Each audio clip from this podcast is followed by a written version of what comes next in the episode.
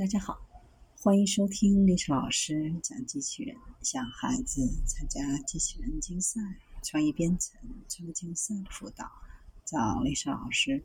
欢迎添加微信号幺三五三五九二零幺八，或搜索钉钉群三五三二八四三。今天历史老师给大家分享的是，已获得美国联邦航空局许可，准备启动太空航班。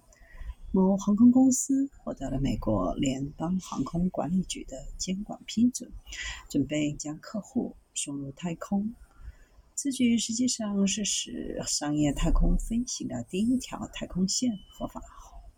该公司从美国联邦航空局获得的新许可，允许乘客乘坐航天飞机，将宇航员和专业试飞员送入太空。在五月二十二日成功试飞后，这家航空航天公司以票价载人转变为世界上第一条太空航线，准备带旅客进入太空。这家航空公司定期将太空游客和研究人员提升到亚轨道空间。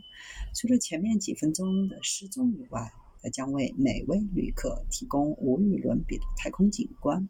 每次旅行大约需要两个小时。目前仍然需要再执行三次试飞，就可以将付费客户带到太空。已经有国家的探测器到达火星，并计划将第一批人类送上这个火星星球。